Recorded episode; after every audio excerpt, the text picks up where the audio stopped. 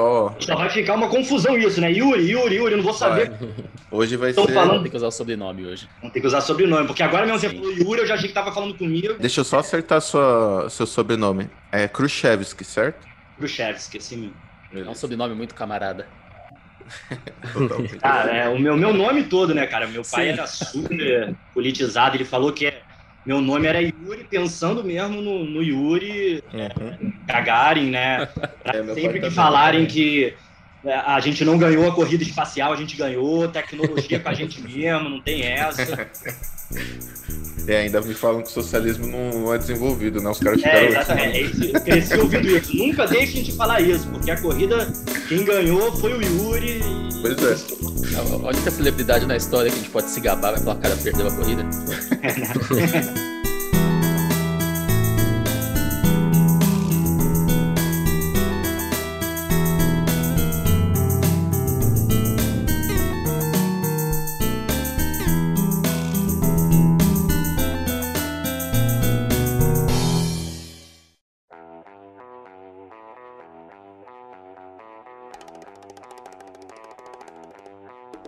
Boa noite, boa tarde, bom dia. O mundo invertido está bem vivo. O Yuri que apresenta hoje será comentarista. E o Yuri que comentava hoje, hoje será o apresentador. Além disso, temos o Yuri entrevistado hoje aqui também. E também tem o Gabriel, que não é Yuri. Tá começando para vocês, o Yuri ao cubo mais Gabriel. Bom, primeiro eu vou apresentar os de sempre, né? Gabriel e Yuri. Como vocês estão? Eu estou muito bem, estou ansioso para esse novo paradigma do mundo que é feito apenas de Yuris. Ansioso para que a partir de amanhã todos os filhos sejam batizados de Yuri, porque a gente tá precisando de algo, algo novo nesse mundo que seja bom. E o que, que é melhor do que Yuri? Não é Gabriel. Não, não é Gabriel. É, bom dia a todos, bom dia. Obrigado, o Yuri, pela presença aqui. A todos os, os Yuris, na verdade. E esse, esse momento aqui me lembrou aquele meme que a gente vê bastante, que é meus, é, meus melhores amigos e o fulano de tal. Então eu tô me sentindo aqui assim. os, os melhores amigos e o Gabriel. Pensei que você ia falar do meme do Homem-Aranha, de um apontando pro outro. Também pode ser, esse também é bom. E agora, o nosso convidado especial, o Yuri Khrushchevsky. Bom, prazer estar aqui. Obrigado pelo convite. Adorei quando me chamaram para falar um pouco de cinema, porque sempre me convidam só para falar sobre política, né? Isso é uma, uma cena que eu sofro lá no Twitter, né? Porque todo mundo sacaneia que é o cinéfilo que só fala de política, não fala de cinema. É, não é verdade, eu também falo de cinema. Adoro cinema, faço cinema desde muito cedo. É, participei da retomada do cinema nacional como ator.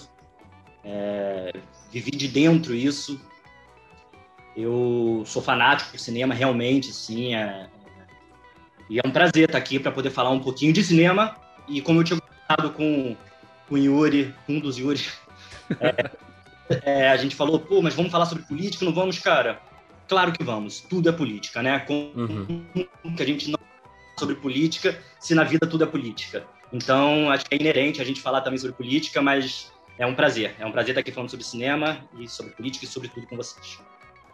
É, exatamente, até porque um não consegue se desassociar do outro, né? É praticamente impossível. E é mais uma daquelas falácias que futebol não, não política não mistura, cinema, tudo se mistura, a gente sabe. E, e vamos aí. Mas antes de começar o episódio, Yuri, diga-nos onde que o ouvinte pode te encontrar. Então, eu só tenho Twitter. Não, nunca tive Instagram, não tenho Facebook.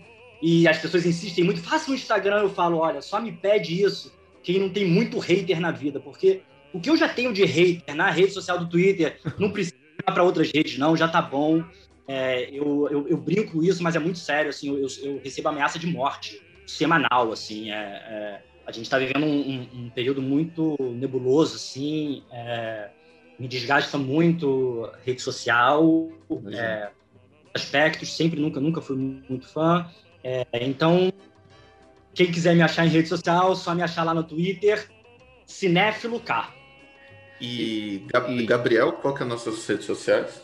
Instagram e Facebook é Furo de Roteiro Oficial e no Twitter é apenas Furo de Roteiro. Yuri, nosso Gmail. Nosso e-mail é gmail.com e envie sugestões, dicas, críticas, cartinhas de amor, cartinhas de ódio que estaremos esperando para te responder.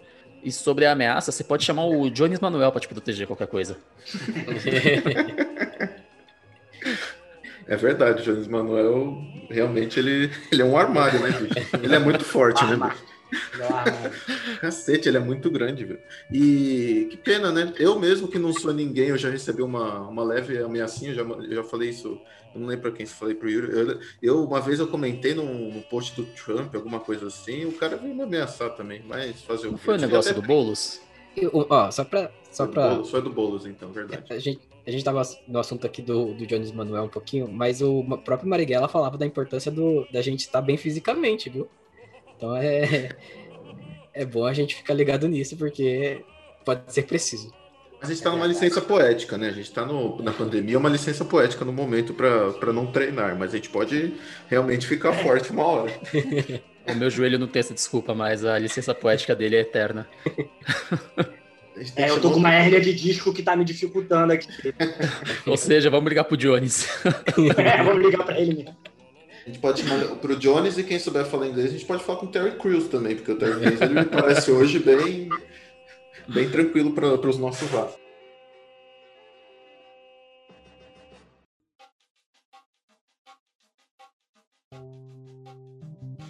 A gente queria tocar alguns assuntos. Um deles é falar bastante de cinema brasileiro, né? Porque a gente dá bastante visão para cinema, principalmente hollywoodiano. E o brasileiro, pelo menos aqui, ele tem o seu espaço, obviamente, né? Você vê Minha Mãe é uma peça batendo muito, muitos recordes, né? É, você viu o Ed, o Edir Macedo comprando todos os ingressos dele mesmo, é, também, também bate muitos, muitos recordes. Mas a gente tem filmes muito muito importantes, né, para a nossa evolução. É, um deles, eu acho que a gente pode elencar aqui. Um deles a gente fala do Central do Brasil, né? O que, que você acha? Vocês, qual, qual importante é o, o, o Central do Brasil para o cinema brasileiro? Eu acho que, aproveitando só para puxar o assunto aqui da conversa, é, um pouquinho mais para frente, é, assim como a gente estava comentando aqui sobre política, eu acho que é, faz parte da essência do nossa cinema, cinematografia nacional ter filmes políticos, né? E como esses filmes políticos, é, com essa leitura, com esse, com esse background, com essa com esse posicionamento, é, tem a destacar também uma característica muito forte do nosso cinema. Então, acho que parte do reconhecimento também do cinema nacional tem tem tá totalmente ou completamente conectado com essa questão da gente falar política nos nossos filmes, né? Da gente trazer essa vivência política da nossa realidade social, da nossa realidade é, cotidiana e, e, apresentar isso de uma forma bem, bem, bem singular, assim, do nosso cinema nacional. Central do Brasil é basicamente o filme mais brasileiro que tem. Pô, ele retrata o Brasil de várias, várias maneiras diferentes, de várias culturas diferentes, sendo brasileiro como ele é. É, por isso que talvez seja o nosso filme mais importante dos últimos 20 anos. 20 anos não, já tem mais, né? Quase 30 anos, com certeza. Talvez é de 98, né? 98? Pessoal, a Fernanda Montenegro caiu como favorita, assim como o Brasil caiu para a França, sendo que o Brasil é favorito. e foge, né, principalmente desse eixo, né, Rio-São Paulo. Uhum. É, Sim. É, é uma das, das, grandes características que realmente traz o Brasil como ele é, né, muito mais macro Sim. do que a gente está acostumado a esse nicho que, que é o que exporta, é o que vende aqui para dentro, né? E a gente está acostumado. Realmente, Central do Brasil é um marco. Mas, assim, se a gente também refletir um pouco, é, entra um pouquinho nesse lugar do batismo, o lugar de sucesso que ele faz graças ao Oscar, né? Como que o Oscar tem esse papel de, de endeusar de algo, é. gente, ou da gente passar a considerar aquilo melhor porque foi indicado ou porque estava ali para concorrer do que os nossos festivais, nossos festivais de gramado, que é tão incrível, entre diversos outros festivais que não são tão considerados tão importantes aqui por nós mesmos, né? É, muito a pegada do, do Oscar ser um festival de popularidade. Não exatamente de qualidade, não, que o Central do Brasil não tem a qualidade, pelo amor de Deus, que alguém, se alguém me ouvir isso, não, me mate, por favor. É, não, mas como é um festival. É um dos melhores filmes. É um dos melhores filmes já feitos, realmente. Sim, sim. sim.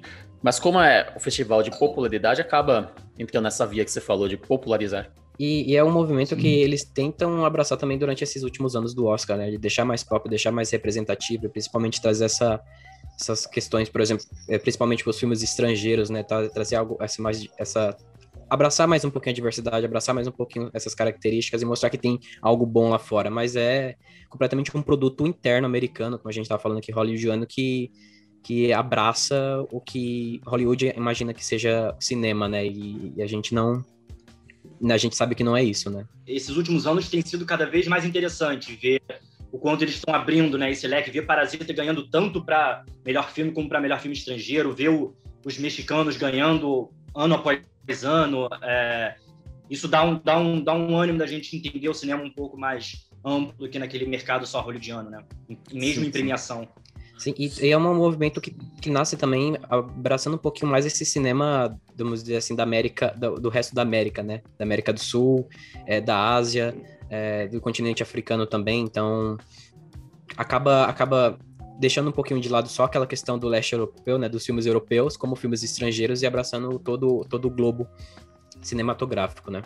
Vocês falaram, né, uma coisa legal do Central do Brasil que eu gosto é a viagem de busão de cidade afora. Isso daqui é uma coisa muito Brasil, né? É, é, é, quem já viajou de busão aí, ainda mais aqueles meio pau, pau velho, né? Que o pessoal chama, que uhum. balança para arara. Pau de arara. Não, é pau de arara? Aqui no Rio Pode... a gente chama assim. Ah, é? Não é um nome então, muito bom, né? Não, exatamente. Eu falei, nossa, que, que, nome, que nome não, tenso. Não, é, não são boas recordações, né? Não, nem um pouco. É, e, esses, e esses ônibus que balançam pra caramba e fazem e faz uma grande viagem, é, é muito Brasil, né? Pelo menos é o Brasil do passado do povo, e ainda, é, não é tão Brasil. passado. E do povo, com certeza. E eu acho que de todos realmente é o que retrata bem, né? O que é o Brasil. E ah, destacar a Fernanda Montenegro, né? Eu acho que sempre a gente vai destacar a Fernanda Montenegro em tudo que ela faz, porque mulher é incrível, né? É, eu gosto, uma coisa que eu gosto bastante em Central do Brasil é essa, um pouquinho dessa alegoria religiosa que é com o nome dos personagens. Então, de brincar com o, o, o pai do menino que se chama Jesus, é marceneiro, é, e todos os outros ali que estão que tem um nome religioso, um nome bíblico e, e, e, faz essas, essa brincadeira. É uma coisa que, que eu gostei bastante desde a primeira vez que eu, que eu assisti o Central. Não lembrava disso. Interessante. E falando do próximo filme, a gente vai falar de Cidade de Deus. Yuri, o que você. Você pode falar um pouquinho mais de Cidade de Deus pra gente, né? Bom, pra quem não sabe, eu ator, Cidade de Deus. Eu, Exatamente. Eu, eu comecei minha história no cinema fazendo Orfeu, eu não sei se vocês assistiram, do Cacá Diegues, é, com Tony Garrido, que eu comecei, eu era do Morro, do Vidigal, e ali eu comecei fazendo o Orfeu, e logo em seguida eu fui fazer o Cidade de Deus. Cidade de Deus eu faço pequeno na participação, mas estou ali no processo de filmagem inteiro. Eu faço até hoje eu acho engraçado porque sempre quando passa Cidade de Deus as pessoas vão e comentam sobre a minha cena, que eu vou lá e falo que eu, o pessoal do Zé Pequeno me deu um chute no cu porque eu queria, eu quero, eu quero servir, aí as pessoas de rir dessa cena. É, e assim, é, foi um, um, marco, né, para todo mundo, principalmente para a gente que fazia, foi então assim, ninguém imaginava o sucesso que ia fazer.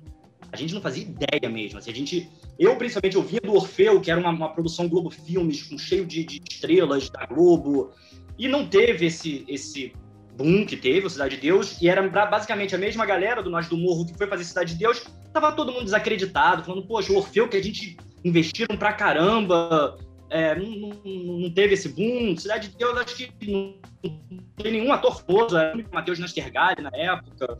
É, a gente já. Ninguém imaginava, ninguém imaginava realmente o que o estava por vir. É, e Rede de uma qualidade impressionante. Né? O filme, ele, tecnicamente, é uma, é, eu acho que a, a, gente conseguiu romper um pouco esse estigma né, do, do cinema nacional com, com, com, as suas fragilidades, né, com as suas fragilidades de áudio, suas fragilidades de, de, de, de edição. Investimento. Tal, né? e é, de investimento, exatamente. Embora assim, nem de investimento é o que eu tava falando, de investimento nem era tanto, não. Ele, ele, ele não foi um filme é, que rolou tanto dinheiro prévio, assim. Na verdade, uhum. entrou muito mais dinheiro depois do que antes. Na verdade, eu acho que é, uma, é a grande crítica que a gente tem com Cidade de Deus, a gente que eu digo, a gente que participou, uhum. a gente que viveu. Uhum. Vocês assistirem agora o documentário é, do, do, do Vidigal, lá do Luciano, sobre 10 anos depois das filmagens, como que é impactante assistir. Não sei se vocês chegaram a, a assistir. é realmente muito impactante, assim, porque de uma certa forma é triste ver o que aconteceu com vários atores, com muita Sim. gente que, que rodou não teve a menor estrutura psicológica para acompanhar o sucesso que foi, estrutura psicológica e financeira, né? Isso uhum. é o uhum. principal, assim, a gente, o pessoal ganhou, sei lá, 3 mil reais para fazer um filme daquele, 4 mil reais, enquanto o filme foi faturando milhões e milhões e milhões depois, e esse dinheiro nada voltou para os atores. Isso é uma coisa importante, importante da gente falar sobre, assim, né? Uhum. É, eu acho que é um assunto mas é importante a gente é, tocar nessa tecla do, do, que foi feito com Cidade de Deus como mercadoria é, e, o quanto que esse, rolou esse desleixo com os atores e com o pessoal envolvido com, com um filme tão grande, ganhou tão, uma proporção tão grande e, e não teve esse retorno para muita gente que precisava ter, é, que merecia ter, né? Merecia uhum. ter. Que era um direito também, né? É, Exatamente. Foi, foi quase uma má fé ali rolou assim, porque é um absurdo, assim, foi muito, é muito grande o que aconteceu com o Cidade de Deus. Deus virou um fenômeno. A gente pode considerar sim. o Cidade um fenômeno. Não, não, é, é, eu acho que não apenas um fenômeno, mas sim como um dos maiores filmes que a gente já teve na história do cinema. É, eu tava lendo recentemente até que o próprio Spielberg fala que a abertura de Cidade de Deus é uma das obras-primas assim do cinema. É uma das melhores aberturas que ele já viu. E, e, e, lendo um pouquinho mais sobre Cidade de Deus, eu não sei se você pode confirmar isso, mas dizem que aquela cena inicial da galinha foi toda. Não, é, não foi planejada, foi algo que, que apareceu e, e foi no improviso. O filme era muito no improviso, cara. A gente, a minha cena, o Fernando chegou para mim e falou: ó, entra aí, faz o pessoal rir. Imagina, eu com 12 anos de idade, o, o, pessoal, o pessoal era seu Jorge e Matheus Nestergali, né? Só isso. Com 12 anos, entra aí e faz o pessoal rir. Tipo assim, porra. Não, e com, com a informação do Gabriel, a gente pode falar que a galinha do Cidade de Deus é basicamente o nosso gato em, em Poder do Chefão, então. É bem isso aí mesmo. Cara. Por isso que eu digo que tem a ver também com investimento. É muito mais da perspicácia da direção, da do que aconteceu do que realmente um, uma produção que, que e, e, e, muito dinheiro assim. O Cidade de Deus é da dois filmes, né? É. Eu acho que foi talvez o primeiro grande filme deles, aquilo que eu lembro. O, o Orfeu, que foi antes, também era deles, também. e a gente era uma grande produção, era uma produção até maior, assim, mas, mas que teve maior impacto, com certeza. Foi onde, ah, eles, tá. onde eles estouraram, né? Digamos assim. A gente é. pode dizer que a gente. Que, é, você pode falar bem, né? A gente teve, então, 8 milhões de orçamento, é o que é passado pelo menos publicamente, né? No, em sites, tudo. E teve uma bilheteria em torno de 55 milhões. É, um, é um bom retorno, um ótimo retorno para a época, né? É, não, para a época a gente não se falava nisso, a gente não falava em, em bilheterias desse, desse tamanho. O próprio, o, o, próprio Central do Brasil que a gente falava não chegou nem perto disso. Assim, a gente não, não batia bilheterias dessa forma. Ainda não, não tinha esse. Isso, isso assim, são os, esses números a gente também nem tem como confirmar tudo, né? Porque é tanta Sim. venda também depois de DVDs, a gente tá falando só de bilheterias, né? E, e, fora as outras milhões de vendas, até de produto como comercializado, camisas e tudo, né? É, é muito mais. Os personagens, os personagens foram marcantes, né? A gente fala até hoje dos, dos personagens. É, e além disso, é outro filme que a gente. Eu não, não gostaria muito de entrar nesse, nessa pauta, de voltar um pouco nessa pauta de a gente falar de premiação do Oscar, mas é outro filme também que foi ignorado pela academia na época, né? É, ignorado no sentido de, de por causa desse conservadorismo é, do Oscar, a gente teve, teve a gente teve a, o Cidade de Deus fora ali da premiação de 2013 exatamente por causa dessa questão de, de trazer um pouquinho mais de, de política, vamos dizer assim, de, de violência do que é realismo ali da, da, da, das favela, da, de umas favelas do Brasil, das favelas do Brasil, do, da classe pobre, mais pobre do Brasil. E esse filme, por trazer essa questão de violência, por trazer essa questão, vamos dizer assim, esses, esses pontos, foi um filme também que foi deixado de lado do, do, durante o Oscar de 2003, né? É, ele foi, ele foi indicado, né? Ele tem, tem muita indicação. Primeira vez que a gente ganhou indicação de, de edição, de direção, né? Teve suas uhum. indicações e isso também serviu muito para o boom que o, que o filme teve. Mas a gente esperava ganhar alguma coisa assim. Eu achei que, que, que, o filme ganharia alguma, alguma premiação. Mas eu acho, eu acho, cara, já que a gente está falando sobre isso, eu acho legal a gente falar sobre essa, essa questão da, da venda da, da, da violência, né? Eu acho uhum. que. Eu acho que a, a gente a partir daí a gente começa também a cada vez mais é, é, cair nesse, nesse lugar, né? Da, da, da, pobreza como objeto de, de, de mercadoria, né? Sim. Da gente vender a violência, da gente vender a, a pobreza. Sofrimento, gente, né? Sofrimento, exatamente. É, até desencadear no Tropa de Elite, né? E desencadear no que a gente tem hoje vivendo aí, né? É, eu acho que é, é bem significativo mesmo a gente, inclusive, pensar que tanto o Fernando como o Fernando Meirelles, tanto como o Fernando quanto o Padilha, em 2018 estavam fazendo antipetismo, né? É, Sim. Uhum. É muito significante é, a gente pensar, analisar um pouquinho esse viés da, desse lugar de, de, de comercializar nossa, nossa, nossa pobreza de uma forma romântica até. O Cidade de Deus tem uma, tem uma coisa que a gente, eu, eu nunca esqueço isso, a gente debatendo no, no processo de, de, preparação do filme, porque o livro, eu não sei se vocês chegaram a, a ler o livro do, do Paulo Lins, é, é, muito, muito inteligente, muito complexo, eu acho que essa é a palavra, é muito complexo, porque ele traz, na, em vez de narrar na primeira pessoa, como é o filme, a narrativa do filme é do livro é em terceira pessoa. Quem tem a voz do livro é a favela, é a própria cidade de Deus. Isso é, é, é incrível. É, o livro ele é todo narrado como se a favela estivesse contando. Quando adaptou para o cinema, isso vai para a voz de uma criança, na voz de um adolescente, na voz de uma criança que pega em arma, que é quase a gente já caindo um pouco nessa romantização, um pouco nesse lugar de vender de uma outra forma, de facilitar a venda desse produto. Isso já era bem questionado na época, a gente já começava a debater alguns assuntos sobre isso, que até hoje são, são debatidos. E você, você, só completando assim, até um.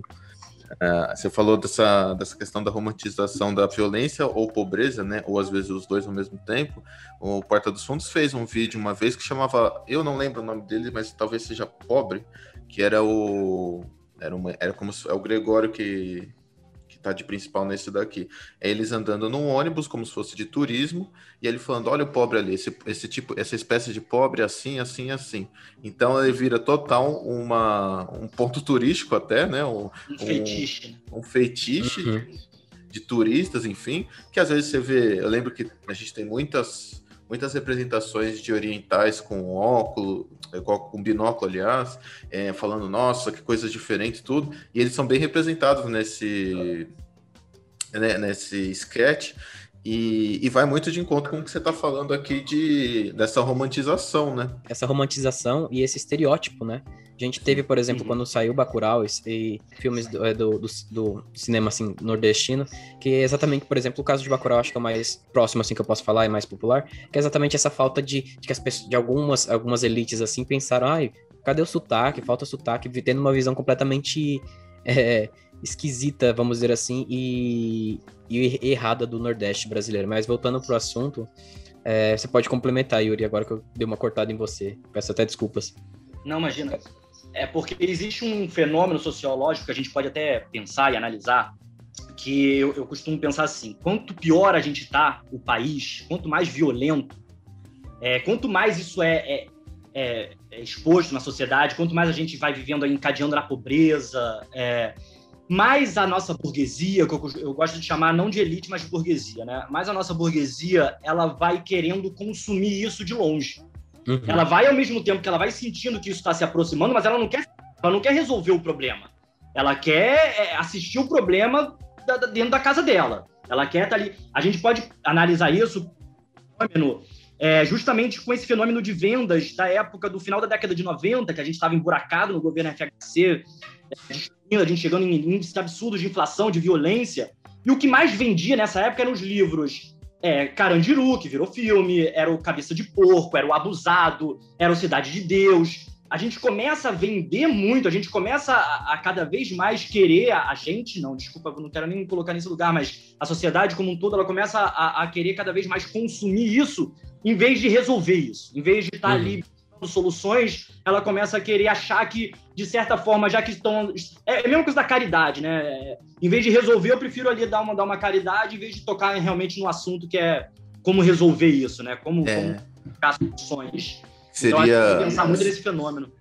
Seria justiça social, né? A gente não, não pensa muito nisso, né? A gente pensa na, nessa, nisso que você fala, sei lá, de uma caridade, dar uma cesta básica no final do ano, aí aquilo ali já tá bom para mim, porque eu já fiz minha parte. Agora eu querer essa ascensão, essa ascensão ela fica muito Aí já é demais, né? Vocês já estão querendo muita coisa. O que acontece muito no início de, dos anos 2000, que a gente começa a ter é, a, é, em companhias aéreas fazendo promoções, então você começa a, a classe baixa, a classe média baixa, vamos dizer assim, começa a habitar o mesmo espaço do que uma classe alta, muitas vezes, e uma classe média alta também.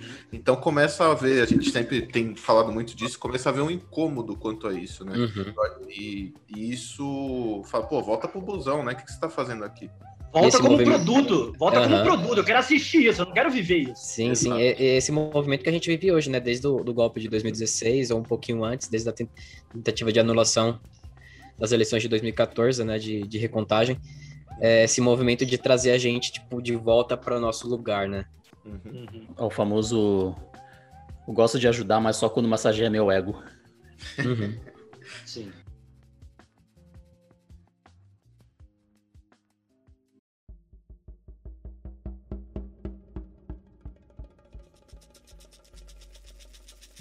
E agora até tocando, você falou em Tropa de Elite, é, aí a gente vai para um filme que acho que o Choque de Cultura até faz uma brincadeira, né, na, na voz do Raul... Como que ele chama? Raul... Eu esqueci o nome do Maurílio. O é Raul Schecker. Checker. Ele, ele até brinca, né? Ele fala o Tropa de Elite no capítulo dele que trouxe o fascismo de volta ao Brasil. trouxe o fascismo de volta ao Brasil. E não é brincadeira, não. E é, é real, né? É. é. uma brincadeira, mas é a coisa mais real que não, tem. Não, é brincadeira, não. É muito real, é muito sério. Não é, é muito. Cara, eu acho o Tropa de Elite um marco, realmente, nesse lugar. Eu acho que a gente não deu bola, a gente não entendeu na época. A gente, não. todo mundo. Eu acho que. Eu adorava ver o Tropa de Elite quando, quando lançou. Eu e várias e não conseguia entender ainda com esse lugar, né, o perigo que aquilo ali estava gerando, uhum. é, do bandido bom é bandido morto, do, e, e, acho que a gente tem deve muito do que a gente está vivendo à, à, forma como Tropa de Elite foi sendo vendido e, e como que isso alcançou a proporção que alcançou.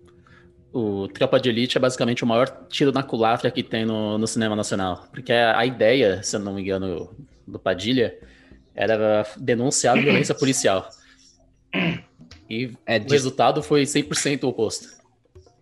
Cara, um cara que faz o mecanismo em 2014, daquela forma é. que ele eu, eu não, não consigo achar que tem é, nada inocente aí. Eu Sim, também não, mas. Eu acho que foi tudo pensado ali. É por isso que falei de acordo, eu também não, não boto uhum. tanta fé, mas. O... Só deixar. Não, eu não boto fé nenhuma, eu acho é muito sério aquele mecanismo em 2014. O... Eu e, não apenas isso, só, só pontuando um pouquinho da, da estética do, do Tropa de Elite, ele tem essa. Todo, todo momento ele tá glorificando a figura do, do militarismo, né? Do, do militar. Uhum, Você tem um jogo de câmera sempre colocando, por exemplo, aquela cena clássica lá do, do Capitão Nascimento perguntando, batendo na cara de um, de um soldado, batendo na cara de, de, um, de um bandido, é, e sempre um uma posição de baixo, né? Você vendo sempre ele de cima como uma, uma, figura que está acima de você, uma figura glorificada. Então, ele tá, e a guerra tá... às drogas, né? E a sim, guerra sim, a violência, um grande... a solução, a, a, a, a, solução, a violência como solução, né? Então, o, o a quebra de, de, de, de, regras, né? A quebra de leis para você fazer o algo certo para conseguir ajudar as pessoas. E eu, o que vocês falaram do Padilha, eu, eu acho que eu fico esse, todo mundo, o Yuri e o Gabriel sabem, o Yuri, que eu sou um pouco irritado às vezes quando começa, começa a acontecer algumas coisas. E o Padilha falando a seguinte, a seguinte ideia, ele falou, poxa, não entendi como as pessoas é, levaram pro para esse caminho o Tropa de Elite. Pô, ele não humaniza em nenhum momento o, as pessoas da comunidade como um todo ali, né? Ele não humaniza em nenhum momento. Como você quer que as pessoas se, pelo menos se identifiquem com alguma coisa, com, entre aspas, os vilões ali, né? Que ele coloca como vilão, né? Os vilões, é, se você não dá nem um, mínimo de ar de, de humanidade nele. Você vê isso em Coringa. O Coringa que é um cara absurdamente doido, que a gente sempre vê isso, e você vê humanizado. E não tem 1% do, no, no baiano de, de, do que acontece com ele. Não tem humanização. Tem só uma pessoa que simplesmente gosta de matar e é, e é traficante e ele só teve essa escolha na vida. Ele poderia ter sido um cientista ou um ladrão. Ele escolheu ser ladrão. Ele escolheu ser um traficante. É a impressão que passa mesmo. ele só teve duas escolhas na vida, a boa e a ruim. Ele escolheu a ruim. É exatamente isso que é o brasileiro. É. O brasileiro só tem essas duas escolhas na vida. E eu fico puto quando eu leio um negócio do Padilha desse e desculpa aí o desabafo. Mas é, é isso mesmo. É, eu acho que o único que. Eu me sinto só um, um pouco menos ingênuo de ter gostado tanto de Tropa de Elite na época, quando eu vejo que Wagner Moura tava fazendo isso, né? Um cara que hoje em dia você vê o quanto ele é foda, e você vê que até ele foi caiu nesse golpe, então realmente é, é, isso. A gente, a gente não estava a gente não tava com os olhos abertos, a gente estava vivendo ainda um, um, êxtase. Eu acho que a gente pode até começar a falar um pouquinho sobre isso, é, pegando um pouco esse lugar da, da retomada do cinema nacional, de bilheteria e tudo. A gente não, não pode, não é só graças a, a, a, a, a técnica do Cidade de Deus, o bom resultado do Cidade de Deus, os, os filmes que, que vêm tem a ver com incentivo, tem a ver com o que o governo começou a partir dos anos 2000. A gente começou a Ancine injetar muito dinheiro. A gente, desde que o, que o Lula entrou no, no, poder, o cinema nacional teve um boom de investimento real. Eu acho que ali a gente começou a viver ótimas é, épocas do, do, cinema em relação ao investimento, em relação à divulgação, em relação à finalização de filmes, de como que a gente produzia, de como a gente conseguia fazer. É, eu acho que a gente estava ainda muito ludibriado, muito em êxtase com tudo que estava acontecendo e não estava vendo o, que, que é, o buraco que a gente estava se metendo.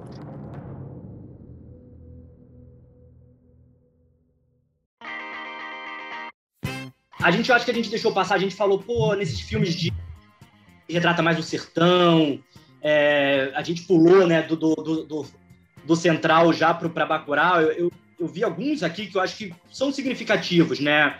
É, eu anotei aqui, deixa eu só pegar aqui. A gente teve o próprio Alto da Compadecida, que é um marco é, que trouxe, eu acho um pouco esse lugar do Ariano Suassuna, que a gente não pode esquecer. A gente tem o, o Lavoura Arcaica lá atrás também, que trouxe uma, uma, coisa muito bonita do cinema, fora do cinema comercial. Tem Área do Movie, tem Tapete Vermelho, com Matheus Nastergalli, que é lindo. Tem Cinema Aspirinas e Urubus, que também é muito bom. É, agora, cara, o cinema é, cearense, do Shaolin, Shaolin do Sertão, tem aquela, aquelas séries agora de filmes deles que são incríveis. É, acho que, que é, a priori, só para trazer alguns aí que a gente deixou pular um pouco nessa lacuna aí. São todos filmes maravilhosos, né? E... Eu não sei vocês, mas toda vez que tá passando Alto da Comparecida, eu não deixo passar. Eu simplesmente vai, eu vou assistir naturalmente em qualquer parte. Não, vamos assistir de novo que, que tudo bem. Outra, é... quando, quando, eu era criança, eu tinha muito medo do Alto da Compadecida, porque eu tinha medo do capeta. Então eu assisti até, até o capeta aparecer. Quem te deu mais medo, o capeta ou o Chuck? O, capeta, porque o Chuck eu consegui assistir.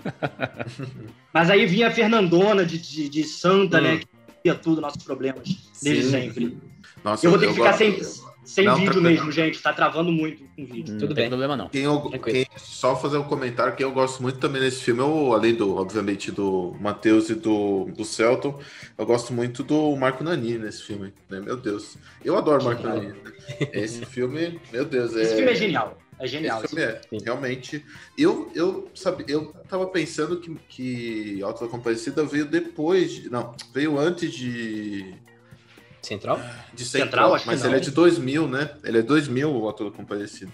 E eu tinha até esquecido, pensei que ele era de 97. Eu sou suspeito também para falar, porque assim, cara, eu sou um dos maiores fãs do Ariano Suassuna que existe, assim, eu acho o Ariano Suassuna gênios. Eu tive o prazer de rodar o Brasil com o espetáculo dele. Eu fui, eu fui no quintal da casa dele apresentar para ele. Eu conheci, jantei com a família, assim. Eu sou um privilegiado nesse sentido, assim. O Ariano Suassuna é uma referência que eu tenho na minha vida, assim. E, e conseguiram transportar a, a obra dele, que na verdade juntaram. São dois espetáculos de teatro que ele escreveu, que juntaram e viraram o, o filme Alto da Compadecida. É, sei, muita gente não sabe disso. É, é, existe a peça que ele escreveu, que é o Alto da Compadecida, uhum. E existe uma outra peça que chama Torturas de Coração. Eles, o, o, o, diretor do filme e o roteirista juntaram essas duas peças e, e transformaram no, no Alto da Compadecida, e é, é, genial. Conseguir transformar duas peças de teatro naquela obra é, realmente é, é, impressionante. E, é, e, é, e é, o, é o Brasil, né? Ali a gente tem tudo ali, né? De, de humor, de, de tudo, né? Tem até aquele, aquela é um estereótipo e às vezes real nosso, que é o jeitinho, né? Aquele jeitinho brasileiro. Uhum. E eu não gosto de falar muito, tá? Porque eu acho que todo mundo dá seu jeitinho, tá? Eu acho que o argentino, o americano, o italiano, enfim, qualquer um dá seu jeitinho. A gente gosta muito de falar do jeitinho brasileiro. Só que o jeitinho mais... americano vem com bombas, né? E, com, com, o nome democracia na bomba, né? E, e, não vai ser no nome deles, diga-se de passagem. É. É. É, até isso eles terceirizam. Exatamente. o liberalismo na sua alma, na sua alma mesmo, na sua essência. É... Mas agora a justiça foi feita, podemos seguir, né? Porque sim, sim. fica aquilo encucado na cabeça. Bom, então a gente estava falando de Tropa de Elite, né? E toda. E a inve investimento do cinema lá do início uhum. do século. Exatamente. É, e, o, e o que culmina né, nisso? O que culmina em, em bilheteria mais alta, né? Porque tem mais dinheiro para publicidade também, né? É naturalmente que você também vai, vai conseguir entregar mais também. E a gente tem grandes atores naquele filme, né? Ah, assim, eu acho que se você, Yuri, e Yuri, que também estuda cinema mais, o Gabriel, que também gosta mais de cinema, e eu que gosto de cinema, só que não sou estudioso, sou jornalista, né? E aqui tentando fazer podcasts. É, vocês podem falar muito bem da qualidade. Assim como os outros dois, eu acredito que Tropa de Elite, em questão de qualidade técnica, ele tenha muito também. É bom, é bom. Sem dúvida. O roteiro é, o roteiro é muito bem trabalhado, é muito conciso. É pena que ele, tipo, ele faz essa inimi, inimificação da pessoa pobre. Pena, porque se, se quisesse, ele podia trabalhar isso de maneira tão bonita, tão, tão real e sensata. Você vê que no 2 eles até tentam voltar, mas nem, nem assim eles conseguem. Ele já, já tava é. já perdido. A já merda tava, já tinha feito. Já, é, já não tinha mais pra onde correr. Mas o 2 ele, ele traz algo muito legal sobre o Brasil, que é a milícia. Isso aí é. é, é a realidade como milícias funcionam, basicamente. É, é um, é um tutorialzinho. Serviu de, de, de prelúdio, né, pro. pro Mas ainda assim. Serviu de manual. Ainda assim tem uma romantização. É. Aquela clássica uhum. do, do, miliciano dando no, no, churrasquinho, no pagode. A gente ainda não, não, não emburaca, né? A milícia tá ali. É isso, é, é a realidade, mas não é. Ainda existe uma romantização, ainda existe ali um Sim. lugar não é, não é, não é. Pra quê? É, é, o que eu tava, eu tava ontem conversando com um amigão meu lá do Nós do Morro, lá do Vidigal, e ele, a gente tava discutindo ontem o Pedro Dom. Pra quê? É... Pra mim, a hora que tava Enfim, falando. Aqui, eu já tô aqui na frente. não, tipo, é eu, enquanto o que eu gosto muito dessa parte da milícia do 2 é a questão do gás, a questão do, da luz, que, porra, não precisa. Sim. Os caras dão qualquer desculpa para chegar lá. Aí tem essa parte da romantização que você fala, de outros, outros quesitos também que é mostrado. Mas é um manualzinho, né? É uma tentativa de, de querer melhorar a, a, a imagem. Que é a imagem que viu que foi, foi muito bem né, o que aconteceu dali em diante, né? E fez, é, fez a mesma coisa com o mecanismo, né? Com a segunda temporada. Ai, cara, eu, eu nem. A segunda Sim. temporada não perto. Não... A primeira foi uma tortura assistir. Sim. Não consegui ver a primeira, quanto mais a, é, a primeira eu vi até. Eu tive, eu tive que ver para poder falar também, porque eu, eu queria entender o que estava acontecendo, até para saber né, o, que, o que, que eles estão usando. Era, era ano de eleição, era muito importante. Uhum. Era... Sim, e, e, é, e mais uma vez o Padilha me fala que errou, né? Ele falou, ah, eu errei com o Moro, mais uma vez. É a segunda vez. Ele fez duas obras que fizeram sucesso e errou. E ele errou com o Robocop também, né? Porque ninguém faz um filme ruim daquele lá Nossa. e passa batido também. É, ele errou é. muitas vezes. Ele errou tecnicamente com o Robocop e conceitualmente com Tropa de Elite e muita coisa. E eu acho que ele, ele teria que fazer um, um a autocrítica que a gente pede para Globo, a gente pede para tanta gente, a gente, eles precisavam que pedem, é, exatamente, que pede, que é justamente que pede para toda a esquerda, fala, pô, mas por que vocês não fazem autocríticas? Eu acho que até é válido, a gente já fez inclusive algumas. Não, e ele fez não, é. campanha, é, cara, ele fez campanha sim. contra, então assim, você vê que não tá tudo ali muito muito ligado. Assim, quando eu vi o Fernando, eu e o Padilha, ali eu bati o martelo, eu falei, tava tá ali, tá, tá é explícito que nada é à toa, é, existe realmente um tem, tem uma coisa por trás aí que vai movimentando esse todo e, e é muito triste saber que as pessoas. É, ainda mais assim, artistas, né, cara, que a gente, a gente sobre cinema, sobre arte, né, cara, compactuar em 2018 para a eleição de um cara que era totalmente anti-arte. Não é à toa Sim. que assim Acabou Ele, completamente, né? Acabou ele é com- completamente contra a sua essência, né? Sua essência de, de trabalho, sua essência de pessoa. Ele, ele, ele repugna o que você é. Simples assim. Aí, Juliana deixar Paz, o teu essa mensagem é pra você. O corte na cultura tá muito grande, né? E assim, a, a desimportância que é dada hoje, a gente vai vendo que vai combinar, e já está combinando, mas vai chegar num momento que simplesmente vai ter que trocar de área. Tá muito difícil mesmo, cara. Eu trabalho É. com produção cultural, além de tudo, assim, é... Nem, nem, nem te falo, assim, eu, eu tô aqui no Rio de Janeiro, desde que o Crivella assumiu, que foi um prefeito aqui, é, tá triste, assim, a situação muito precária mesmo em relação à cultura, é- e é, é muito triste. Vinha num, num crescente tão bom, né? É uma pena. Uhum. E bem no momento que o Brasil tava, tava começando a se abrir para outros tipos de obra do cinema, começar a explorar outros, outros gêneros que não, não é tão tradicionais aqui. Voltamos, Sim, sim. a gente deu uns 10 passos para frente, agora demos uns 20 para trás, para retomar tudo isso de novo. Não, é- é- exato. Até uma, uma coisa que a gente estava comentando ontem, né? Sobre. Só, só abrindo um pouquinho o tema aqui sobre filmes de terror. Eu nunca fui muito fã de filmes de terror, até porque a gente tava brincando aqui que eu tenho medo do Chuck até hoje. Mas essa- essas novas crescentes de filmes nacionais, né? Essa, essa, essa nova leva do cinema brasileiro fez com que eu abra, abraçasse alguns filmes nacionais que são que eu acho muito bom, tipo Animal Cordial. É, Genial. E, e- que simplesmente eu não, não olharia pro passado, tipo Manta Negra, e eu acabei olhando e, e gostando bastante, sabe? O Morto Não Fala, são todos filmes ali que, que me trouxeram bastante, bastante apreço, ainda mais pelo cinema nacional, e por outros gêneros que eu não conhecia e que não sabia que o brasileiro era bom em fazer, por exemplo. A gente pode até falar depois aqui, eu anotei algum- alguns filmes nacionais, assim, de- mais recentes, assim, esse de, de, de pegada mais de suspense e terror, a gente tem a Juliana Rojas, não sei se você conhece, ela, ela dirigiu agora a série Boca a Boca, é, que Ainda não vi boca a boca. agora. Ela fez, ela tem dois filmes, um que é o Boas Maneiras, né, As Boas Maneiras, que é muito interessante sobre lobisomem, né, se Uhum. Sim, sim, esse o, Muito o interessante. Maneiras é muito bom. E antes disso, cara, ela fez um que é uma pérola, que eu indico pra muita gente não conhece, é, é uma sátira é, meio de terror, meio de comédia, que chama Sinfonia da Necrópolis. Tá até no Netflix. É um filme de 2015 dela também. É, assistam, cara, é, é impagável. Sinfonia da Necrópole, da Colocando na Juliana. listinha. Vou É. adicionando. Ah, e assim, a gente teve muito espaço para audiovisual também, né? Além de cinema, a gente tá vendo séries, né? Séries, se- seja fora do streaming ou dentro do streaming. Você vê, até uma que fez sucesso que foi da Netflix, é o Cidade Invisível, né? Que é do folclore. Isso, Uhum. isso. Fez, Adorei essa. Adorei essa. bastante. Fiquei muito, fiquei muito chateado com, a, com, com o preciosismo das críticas da galera de esquerda em cima. É, acho até legal a gente falar sobre essa série, porque muita gente caiu em cima pela falta de, de indígenas no elenco, a forma como foi retratado, porque foi passado no Rio de Janeiro. Uhum. É uma série que deveria ser muito mais norte, né? Muito mais Uhum. Manaus.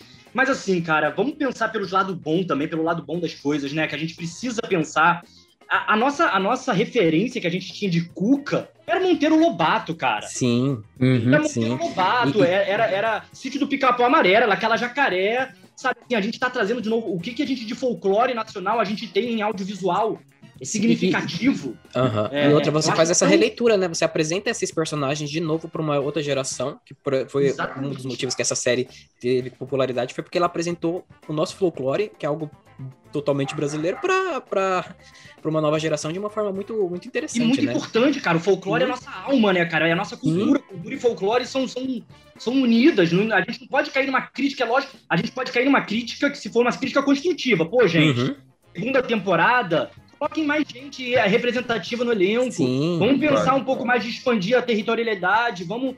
Agora, agora cair matando essa série não pode ser assistida. Eu, eu vi assim, eu, Nossa. nossa, eu, eu fiquei chateado, assim, eu, eu participo de uns grupos que eu, eu ficava indignado, eu falava, gente, que isso, cara, ó, olha o preciosismo disso, olha só que interessante, ver esse curupira aqui, é um, é um cara de cadeira de rodas que esconde o pé, sabe, o Saci, cara, a cena da morte do Saci, é uma das coisas mais, da morte não, desculpa, da, da cortada da perna dele, trazendo a É. referência então, do, do pô, aquilo ali é de Sim, arrepiar, sim. Aquele, aquele capítulo lá é genial, a gente tem que e é toda valorizar essa- esse... Sim, e toda essa leitura de trazer e, e pontuar como esses personagens do nosso folclore se encaixam na, na nossa realidade hoje, né? Perfeito. Uhum. Essa série faz exatamente isso, né? Então, tipo, tudo, tudo tem um significado ali dentro e tudo mostra por que esses personagens são importantes pra gente, enquanto brasileiros, né?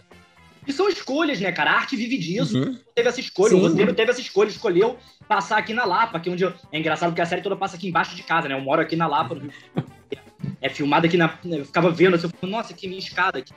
Então, para mim, então, é, tava ali, eu tava vivendo o folclore aqui hoje em dia. É, é, é, muito interessante, cara. Eu achei uma série que a gente precisa falar sobre. Eu divulguei, falei lá no meu Twitter, mas assim, é, é a gente precisa falar mais, porque eu achei que é uma série que importante, assim, acho que.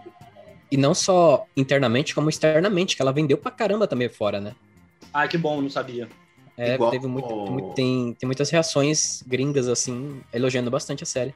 Semelhante ao que aconteceu com o 3%. O 3% também foi muito bem, né? Ela foi bem fora. Ela foi melhor fora do que dentro. Aqui ela foi bem é, criticada. Ela foi bem criticada, e aí eu já queria tocar num ponto que eu acho que é importante. Como que ela vai melhor fora do país do que no próprio país? Às vezes acontece, mas assim, eu acho que o brasileiro ele tende a ter uma. Ah, não valorização, né? Aquele patriota que não consome nada do próprio país, né? Mas ele jura que ele é, ele é patriota.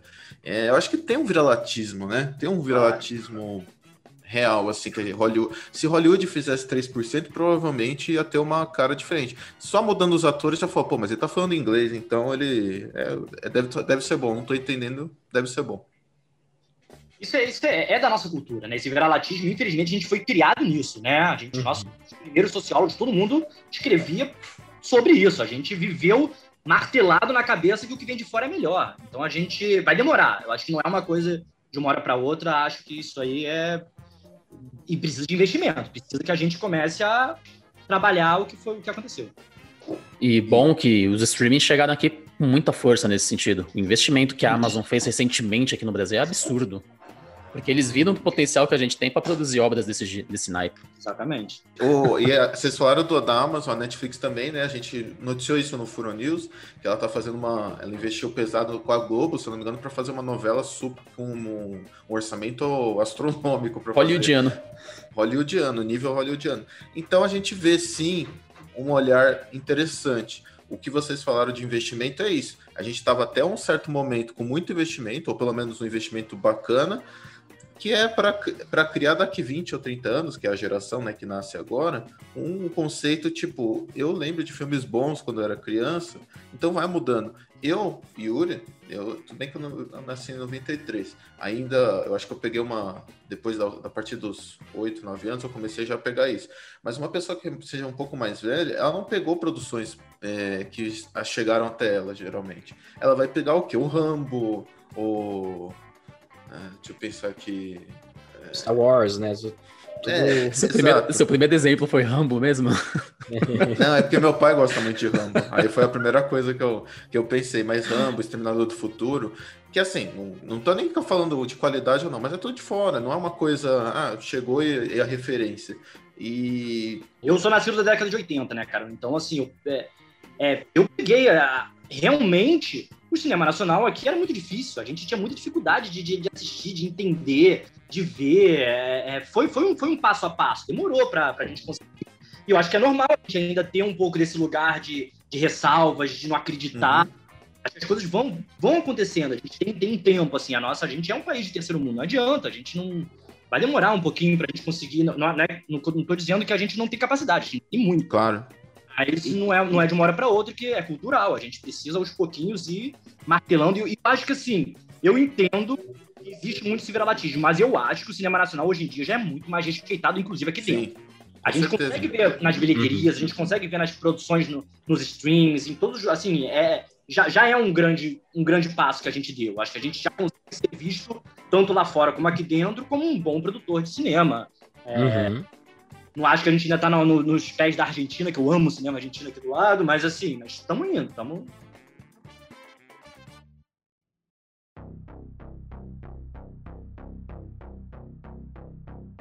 Vocês falaram agora uma coisa que é muito importante, né? Que são os streams, é a internet, né? A gente tem um, uma defasagem no Brasil absurda que são em, em relação aos equipamentos culturais, né? A gente está falando de uma minoria que é privilegiada que tem um cinema na uhum. A gente tem realmente acesso à, à TV a cabo, é, então, assim, a, a, internet vem popularizando também, a gente vem tendo essa ajuda de, de poder realmente é, é, fazer com que chegue mais esses filmes, que chegue mais pessoas, né? A gente ainda tem esse, É um problema muito grande de equipamento cultural nas cidades. Isso é uma realidade que a gente não vai mudar de uma hora para outra. É, ainda Sim. existe esse problema. E, e, é uma realidade, é uma realidade que falando sobre essa questão de democratização do acesso, né, que, que a gente só imagina que seja nas cidades do interior ou em cidades que mais isoladas mesmo.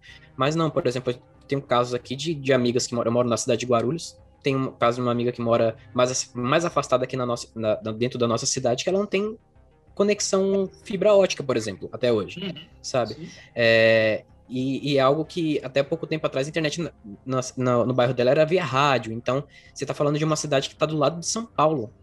Uma Sim. cidade da, da, região metropolitana de São Paulo que tem, ainda tem internet via, via rádio, assim. A cidade é, que tem o principal pontos, aeroporto né? do país.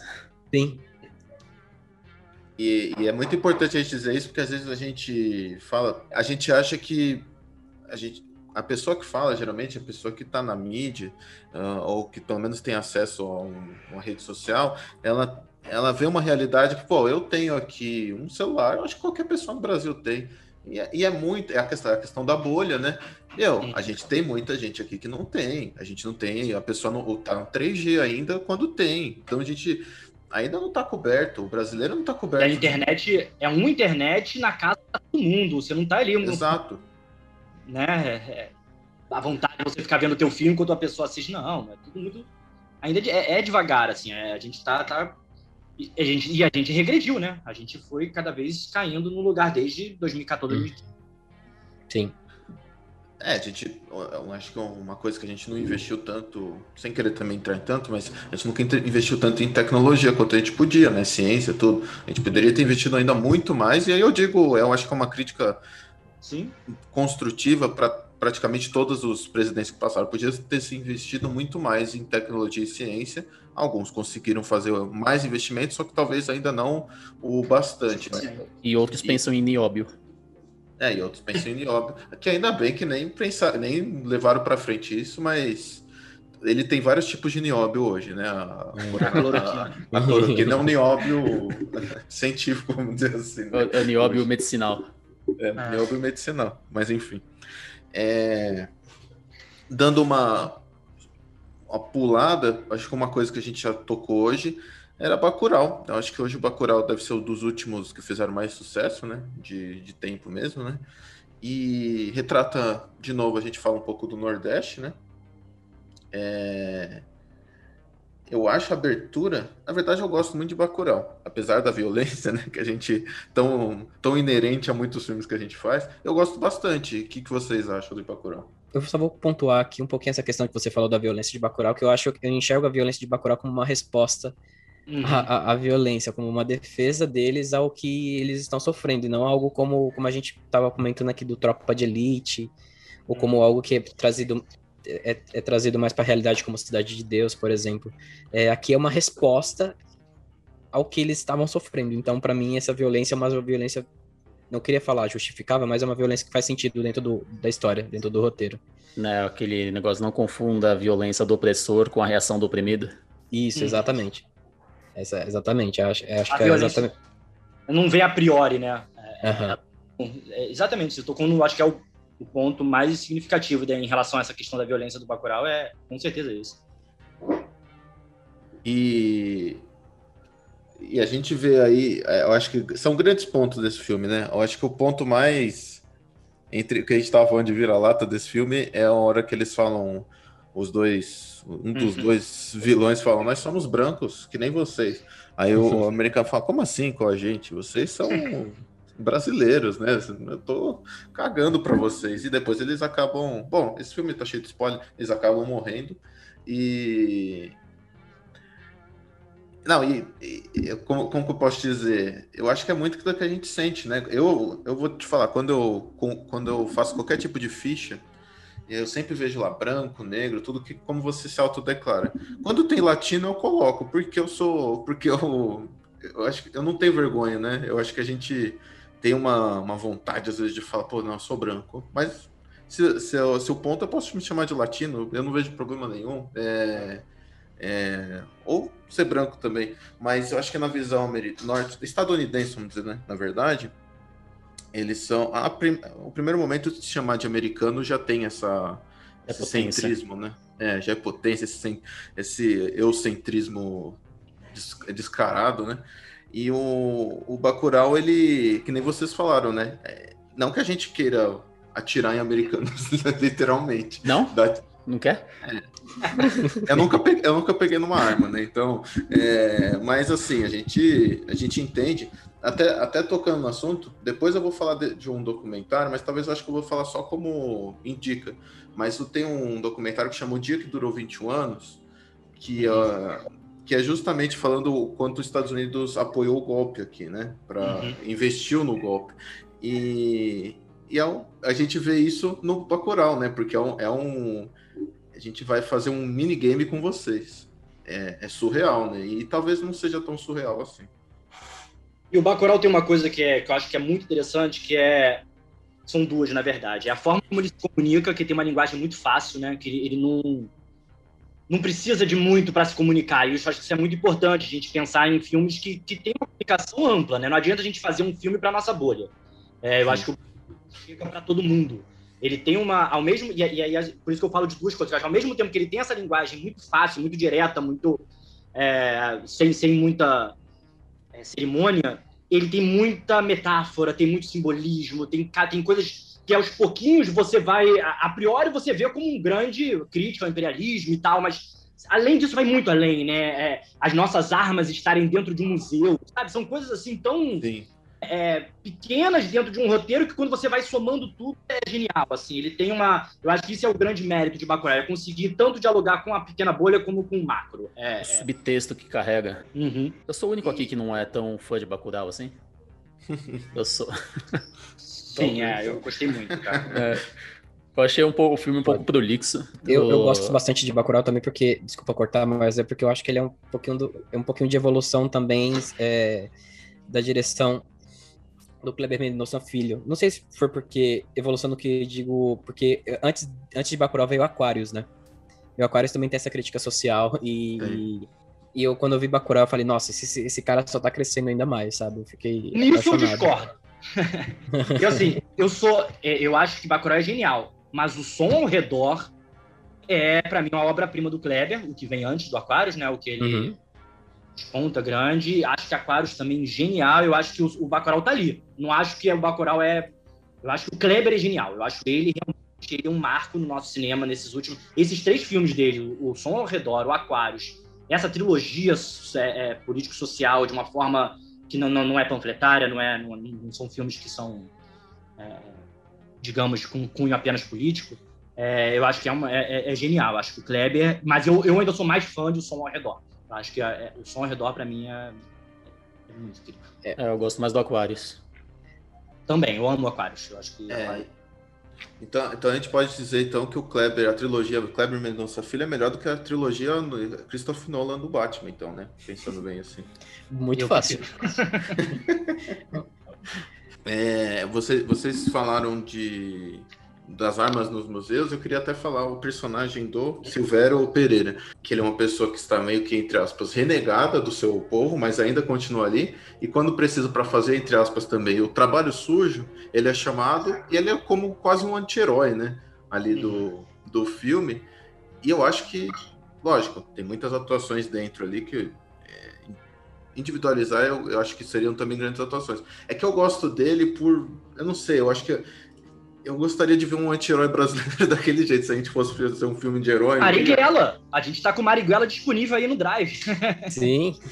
Marighella, Marighella. É, mas eu Aliás, eu baixei Marighella e ainda nem assisti. Eu chamaria de herói, viu? Não chamaria de anti-herói, não. Sim, é, eu também. É o nosso melhor super-herói que a gente tem aqui de filme. Sim. E eu falei gente... isso uma vez, nossa, no Twitter, deu uma repercussão. Nesse caso aqui, então, ainda bem que eu não sou famoso que nem você, né? Porque ia dar um, daria um problema nesse momento.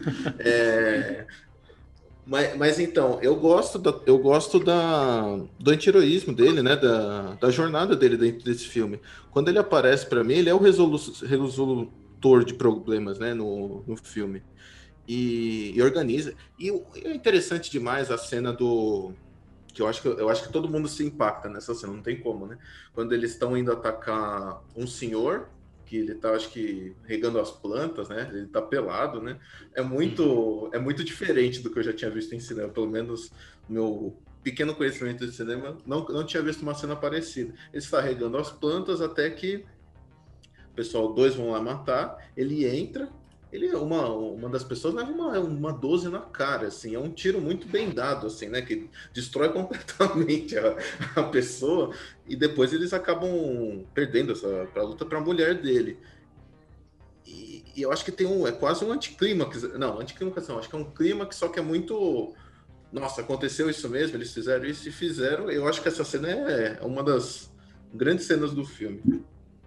Sim o personagem que eu, gost... que eu mais gostei, mas que ele não foi tão explorado quanto eu gostaria, é o pacote. Achei que tinha um arco que podia crescer mais. E ele aparece. Ele, ele, aparece até, sei lá, metade do filme, da outra metade ele meio que some. Ele é o cara que. Ele é o grande assassino lá da região, que ele tem uns vídeos online, hum. tem aquele vídeo dos seis melhores assassinatos do pacote, algo assim. Sim. Aí depois ele meio que é escantaneado no filme. O, o, que eu destaco bem também é o, é o político, né? O político é a, faz parte da metáfora, né? Que, que o Yuri tinha falado. O político é justamente aquela pessoa. É o que a gente tem divisão muito de político, né? Que é aquele cara que só aparece a quatro, principalmente numa cidade afastada, assim, a cada quatro anos, promete o que precisa, entrega livro usado, né? Livros X, assim, totalmente sortidos, como se fosse uma benfeitoria deles. E e vai embora. E acabou. Daqui a pouco, quando precisar, eu volto. Mas não tenho. Ele. Eu, eu diria que Bacurau é sustentável, né? É autossustentável, porque se dependesse do poder público, eles teriam sumido, basicamente. É tanta coisa, né? Tá vendo? É, é impressionante. Isso que eu acho que é muito bom do filme. A gente poderia ficar aqui um tempão, de, cada vez pegando um, um pedacinho do filme para analisar. Eu acho que esse é, realmente é, é o grande mérito do Bacurau. Que se você você vê ele primeiro apenas como um filme de ação, quase, assim, mas você vai aos pouquinhos, você vai entendendo, você precisa ver umas duas, três vezes para conseguir, aos poucos, pegando tanta, tanta imagem, tanta mensagem, tanto símbolo, né? É um filme de várias camadas, né? Muitas, já. Isso é interessantíssimo, né? A gente tá tão acostumado com blockbuster chapado, né? Com coisas uhum. que superficiais, né? E, e, é bom também, tipo, essa questão do cinema nacional, essa, essa esse suporte que o cinema nacional teve ao longo dos anos, que é esse fortalecimento, essas produções cada vez mais frequentes saindo, porque você começa a se entender mais, é, você acaba é, você começa a se entender mais culturalmente como, como sociedade. Então você começa a dar valor mais a essas questões que a gente estava comentando aqui agora há pouco. Por exemplo, quando a gente tem o Paulo Gustavo na comédia, a gente tem essas novas levas de filmes de terror que tá saindo, que estão saindo. É, todos esses filmes ajudam a gente a pavimentar essa cultura, esse orgulho nacional pelo, pelo nosso cinema, né?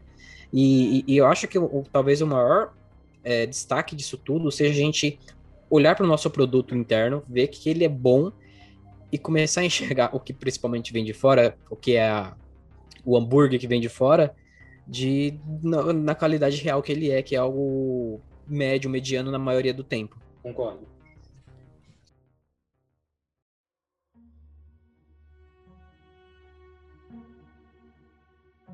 Você queria fazer alguma, alguns, algumas indicações, né, Yuri? Também. A gente, é, eu acho que a gente, por exemplo, a gente falou de Kleber, a gente passou um pouco batido da Ana, com que acho que ela volta, né? Que eu acho que é um marco Verdade, também. A gente, a gente, desse tipo de filme, né? É, é, tão, tão importante, porque é um filme também de, de, uma, de uma linguagem tão fácil, é tão, é tão direto, comunica tanto, e, e, e é quase profético, né? Que a gente estava ali vivendo ali essa, esse golpe contra Dilma, com, com que horas que ela volta, que resume praticamente todo é, é essa cena da, da essa revolta da, da burguesia com, com, com, com, as universidades lotadas, com filhos das empregadas domésticas, né? Eu acho que a gente tem esse ano, cara, a gente teve a Sandra, Sandra Kogut fazendo Três Verões, que é um filme também incrível, também com a Regina Casé. É, esses dois filmes com a Regina Casé eu acho incrível, que é o Que Horas Que Ela Volta e o Três Verões. Três Verões é, é imperdível. É, mas assim, eu, eu vim pensando a gente falar sobre um filme eu acho que um dos filmes mais políticos que a gente tem atualmente, e é, ele é zero político, mas ele tá, ele é um filme jovem, para o público jovem, que eu acho que isso é uma das principais coisas a gente pensar também, né? Quem a gente está fomentando, que público é esse, quem está consumindo, é, que está no Netflix, que chama, que é o filme do Gil, que chama Alice Júnior. Você vê a singeleza, a, a, pureza de um filme como esse. Eu acho que a, a importância de um filme como Alice Júnior que está hoje em dia no Netflix. Eu acho que a gente podia até falar um pouquinho sobre isso e eu divulgar esse filme. É, acho que as pessoas precisam assistir Alice Júnior é, como comédia, como um filme jovem, um filme que, que tá aí e, e, e, e para mim, é um dos filmes mais políticos atualmente, assim, em cartaz no streaming. Vamos falar então, vamos falar dele. É... Eu confesso que eu não assisti esse filme, tá? É... Então, é... É, é, um filme passado em escola, é um filme sobre uma aluna que é, ela se reconhece como transexual e ela vai viver o dilema de viver numa escola. Ela se muda do. Ela é uma nordestina que se muda lá pro, pro sul do país e vai viver numa escola conservadora, sendo uma, uma, uma menina do ensino médio transexual, né? É, e assim, mas o filme não tem nada de político nesse sentido. Eu falando, parece que é um filme super cabeça, não tem nada. É um filme que, assim, é, é o tempo inteiro brincando com os memes da Gretchen. É, é, é, um filme super jovem, super atual, assim. Eu acho que esse tipo de filme a gente precisa dar muito valor. É, é, esse tipo de filmes que estão dialogando com, que, com quem a gente precisa agora que estão criando novos públicos, né? Esse público que a gente estava agora falando do cinema nacional, é, é, essa geração que não tinha essa referência agora tem é aquilo que a gente. Eu estava falando um pouquinho sobre Bacurau e que eu acho que a gente precisa muito pensar sobre isso, né? É, que eu até, até tentando pegar um gancho com que vocês tinham me falado, vocês mandaram um briefzinho sobre alguns filmes, e aí vocês colocaram o Poço. Eu achei curioso é, essa, essa, esse filme, porque eu entendo que ele virou um. teve uma comoção, mas até que ponto ele dialoga? Né? Com qual público ele realmente dialoga? Aonde ele chega? Com quem com quem a gente está falando, né? Quando a gente pensa em política, é, eu penso muito menos numa coisa panfletária, muito menos no aquilo que a gente estava conversando também no começo, né? Tudo é política, né? É, então eu acho que cada vez menos, é, cada vez mais, eu acho que política está muito mais nas pequenas coisas e na forma da gente é, falar sobre essas pequenas coisas, de, às vezes de forma mais banal, de forma mais comum, de forma mais cotidiana, é, sem precisar ser panfletário, sem precisar falar, fazer um documentário sobre o Alvorada de Ana, que eu não assisti ainda. É, Existem outras formas de ser político que eu acho que me interessam cada vez mais. É, e acho que me interessa cada vez mais a gente pensar nesse, nessa, nesse fomento ao público, né? Que, que geração é essa que a gente está conscientizando, está politizando, é, politizando no sentido não partidário, é, isso uhum. também de, claro. de, de falar, não estou aqui de jeito nenhum para pensar em, em, partido, em política partidária, mas em política social, em política macro. É... E, e o Alice Júnior, quando eu assisti, cara, foi um, foi, um, foi um presente. Eu falei, nossa, a gente precisa falar com o público jovem. O público jovem uhum. é, é, é, é, é quem está aí, que vai fazer política. É quem a, a nossa Sim. política está na mão dos jovens. É, sempre vai ser isso, né? A gente é, isso é um ciclo.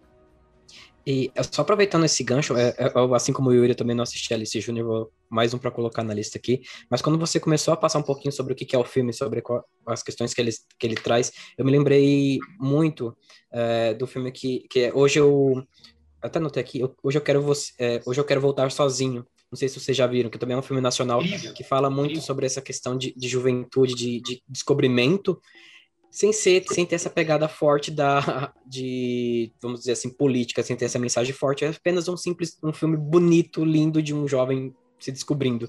Perfeito. Então, Esse é outro que estava aqui na, na, na minha uhum. lista. Perfeito. É um filme maravilhoso, tem, assim. Tem um outro do, do que está na Netflix agora que não é, não é tão assim.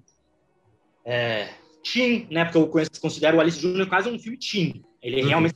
Vocês assistem, vão ver que ele é um filme teen é, que não é tão teen, mas é jovem, que passa sobre, sobre universidade, que é o do Jefferson D, tá na Netflix também, que é o M8. Não sei se vocês chegaram a assistir. E também é incrível, porque conta a história de um jovem da periferia que entra como bolsista, cotista, numa universidade de medicina. Como é que é a vida de um, de um cara negro? Só tem ele, negro, numa, numa aula, numa, numa universidade de medicina aqui no Brasil, é, numa cidade particular. É, e, o quanto e, e, se transforma num filme de suspense, quase terror. A gente estava falando um pouco sobre isso. É, é, é, muito interessante também. Vale muito a pena ver que, é o, que é, os filmes do Jefferson D são muito interessantes. Esse último M8 gostei muito, tá também na Netflix. É, e, e, acho tudo isso é muito importante. A gente está pensando com quem a gente está dialogando, com quem a gente está. Uhum. E por isso o Bacurau eu acho que é tão significativo, porque fala com todo mundo. É, você pode ver que pega em gente novinha, como gente mais velha, como é, assim como o que horas que ela volta também, né? Eu acho que a série Sinfonia também entra um pouco nisso. de falar com todo mundo, mas também pegar um público jovem. É sobre um moleque que está tentando uma ascensão no funk em São Paulo. Ah, é. Okay, né? Não vi essa. Se ver, se Até vou, pegar, vou anotar essa dica. Essa série é bem. É, ela, ela também é uma série bem, bem gostosa. Assim. Falei errado, é Sintonia. Sintonia. Sintonia. Hum. É, o problema dessa série é que quando ela parece que vai ser o midpoint dela, ela encerra. A gente fica com muito gosto de quero mais.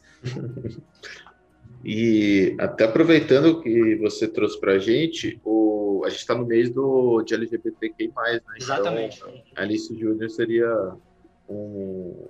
A gente casa os dois mundos aí, né? Perfeito. E... Por isso, essa é a minha dica do Alice Júnior, que eu acho que é cai bem nesse lugar, assim, que em nenhum momento o filme se faz partidário, faz política, como a gente está acostumado a pensar, né? É, por isso é, é, tão importante, tão importante ter um o, o filme do documentário do, do Emicida, por exemplo, que é uma uhum. coisa que fala direto, né? Que está ali, né? É, no Netflix, é tão bonito ver aquilo lá. É... Tem um outro filme que eu anotei aqui para dar dica, cara, é o filme da Maia Dahan, Dahin, chama A Febre. A gente está agora vivendo esse marco também sobre essa demarcação indígena. É um filme sobre, sobre um, um, um, um, um, indígena vivendo esse, esse, o dilema capitalista. Assim, é incrível também. Tá, já está para lugar. É, chama A Febre. É uma dica que eu dou, que é, que é um filme relativamente novo, muito, ganhou vários prêmios. E tem um filme que eu gostaria muito de indicar também, é, que eu acho esse é, não tem, a, a, sinopse já é política, não tem como. Chama Domingo do Felipe Barbosa e da Clara Linhares. Ele passa no primeiro dia que o Lula assume, quando é em 2002. É um filme também relativamente novo, passado no, no domingo, de uma, uma família conservadora fazendo churrasco, indignada porque era o dia da posse do Lula. É, é um filme que não é partidário, não é, é, é totalmente um filme sobre família, sobre relação familiar, mas com esse plano de fundo. É, assistam porque é incrível, muito, muito bom. Nossa, fiquei curioso para essa última indicação. Todas elas são muito boas, mas essa última deve ser maravilhosa. Esse eu fiquei é, é, um dos que eu mais gostei realmente assim ultimamente, assim, foi foi incrível. E é, é de um humor assim, é, é muito engraçado, assim, é muito engraçado no lugar, né, infelizmente, né, que a gente vê uhum. essa, essa burguesia sendo tão fascista é, é, é, é, engraçado, mas ao mesmo tempo é tão triste, né? Um filme que eu coloquei, tava na minha, na minha listinha para assistir até hoje, que eu tinha colocado que eu não vi, não sei se vocês viram, que é Sócrates, que também tem essa temática LGBTQI+, mas é, eu fiquei muito curioso para ver esse filme e... Não vi, já botei aqui na lista. E aí, e por isso que é tão interessante ver esses filmes, né, que não se uhum. fazem é, na delicadeza se tornam políticos, né? Desde que vocês me chamaram, que falaram, vamos falar sobre filmes políticos, eu fiquei pensando sobre isso, né? Porque uhum do cinema há muito tempo, né? Eu, eu sou um estudioso, além de ser cinéfilo. É, poderia estar aqui falando de Sérgio Bianchi, que para mim era, era um, é, na história do cinema, um cara que era o Brecht, para mim, do cinema brasileiro. Não sei se vocês conhecem, é um, é um, cara que fazia uns filmes incríveis, Quanto Vale é por Quilo, de uma época também um pouco mais, mais antigo, Sérgio Bianchi. Mas não é isso que me interessa mais hoje em dia também, tá? Pra, a que ponto? Com quem eu tô dialogando? Esse é o principal, né? Para quem, uhum. quem eu com quem eu tô falando. Eu penso muito nisso na hora que eu dou as minhas dicas de filme lá no Twitter, na hora que eu falo. É, eu sei que, que público é esse que tá me lendo ali. É, para quem? É toda uma. É, é você já começa, já começa essa, toda essa linha de raciocínio para quem você está comunicando a partir do momento que você fala, eu vou postar isso no Twitter, né? Claro. Ah, você, já, você já sabe com que público você vai ter que dialogar, com que público você vai ter que indicar.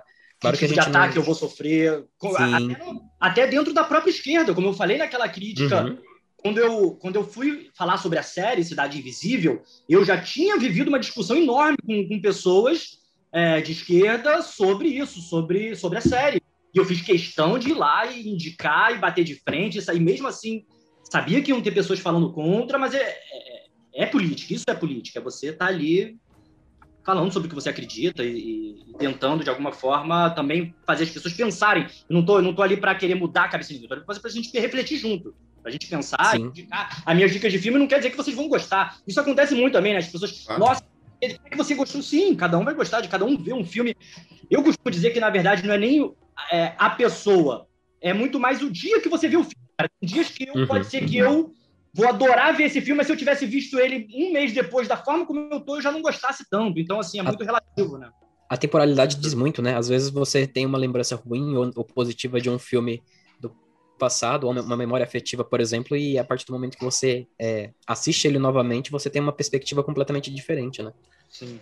É, é, aquela questão de você, de, do homem, né? Homem com H maiúsculo e não é, o gênero, mas a gente, nós sermos é, um rios, né? Porque nós nunca seremos as mesmas pessoas, né? O rio que passa para você nunca vai ser o mesmo. todos os dias, a cada momento, nós vamos adquirindo novas perspectivas, todos e é todo dia. Então, a gente nunca vai ser igual. O, é, é certeza que nossa, a gente assiste um filme três partes do ano seguidas, a gente vai ter uma percepção diferente dele a cada momento que a gente assistir. Eu acho que isso. Por isso é tão delicado indicar filme, né? Quando as pessoas falam, me fala Sim. um filme agora. É, eu, que eu tô ou, ou, então quando a pessoa fala, me fala um filme que, eu tenho, que você tem certeza que eu vou gostar. Porra! Impossível, né? Eu, eu não, nem, nem o algoritmo acerta, quanto mais eu. É. Não sei nem se eu vou gostar se eu ver ele de novo agora, cara. Exato.